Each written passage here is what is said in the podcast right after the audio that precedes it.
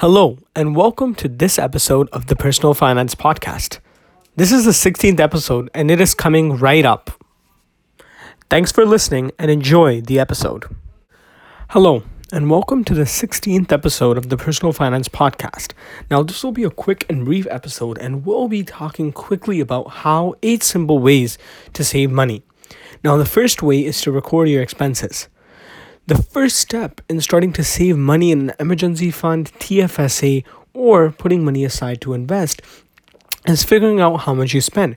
Keep track of all your expenses. That means every single coffee you buy from outside, takeout food, Uber Eats, uh, DoorDash, or whatever takeout your service you're using, household items, and cash tips as well. So look at many, many different things in your house that you're spending money on. Even during this pandemic, if you're doing more online shopping, then you might want to look at that and make sure that that's a priority. Then the next thing is to budget your savings. Once you have an idea of what you spend in a month, it's important to budget your savings because you want to know exactly how much you're spending. Budget for savings. Once you have an idea, you can organize your recorded expenses into a workable budget. This budget this budget should outline how your expenses measure up to your income so you can plan your spending and limit overspending as well. Now, be sure to factor in some expenses that occur regularly but not every month. So, for example, an oil change in the car or some modifications that you may need to make to your car in order for it to work better. And you should always aim to include like a savings category in a spreadsheet or something that will help you stay on track. And the other thing is finding ways to cut back your on your spending.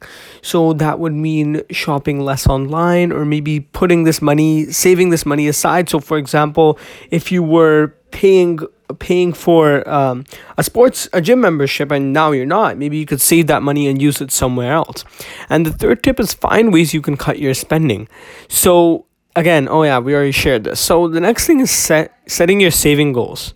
So saving goals, so saving goals are divided up into two things, short and long-term goals. Now, short-term goals would be 1 to 3 years and long-term goals would be around 4 years plus. And so short term goals would be, you know, saving for an emergency fund. So that would be saving three to six months of your worth of your income, living expenses just in case. Um, vacation money you want to be saving. So maybe like $200 a month or however you would like to organize that.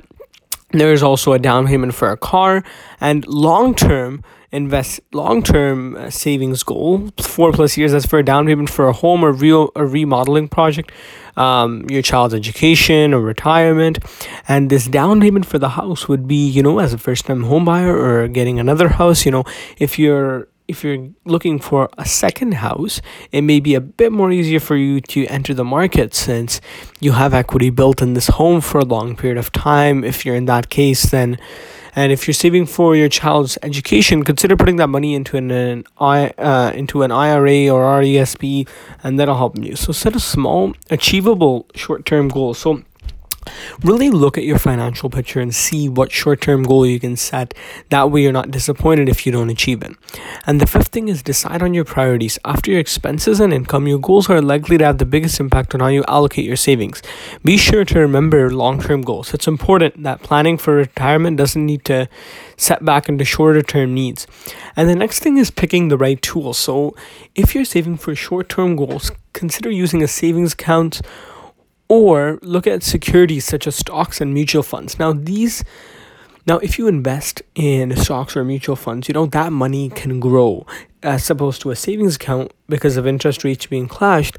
It may not be the best option right now and you should also do make save make your savings go automatically. So you can actually set this within the bank that so and so like for example $500 a month will go into savings straight away. You won't even see that money. That money won't exist. So that way you don't need to do anything your money's being saved, you're saving up for a long term goal, or you're putting that money away for investing and watching it grow. Remember that when you invest in stocks and mutual funds, it is a long term goal. So your money should rise within the first year and you should start getting profits soon, depending on what you've invested in. And obviously, the more amount of money you would put into the market, that's how much return you would get as you're really diversifying your money and portfolio and the last thing is watching your savings grow. Now, review your budget and progress every month and see where you would like to make changes and new goals. It's always important to make new changes as you will be growing as a person. Understand that you should also understand that saving money is a good long term goal and can help you stay financially fit. Thank you for listening to the 16th episode of the Personal Finance Podcast. Please be sure to like the Personal Finance Podcast and share with others as well. Hopefully, these eight simple tips to save money are helpful to you. And if you have any other tips that you keep in mind, well, you might consider them sharing them with others as well. Thanks for listening.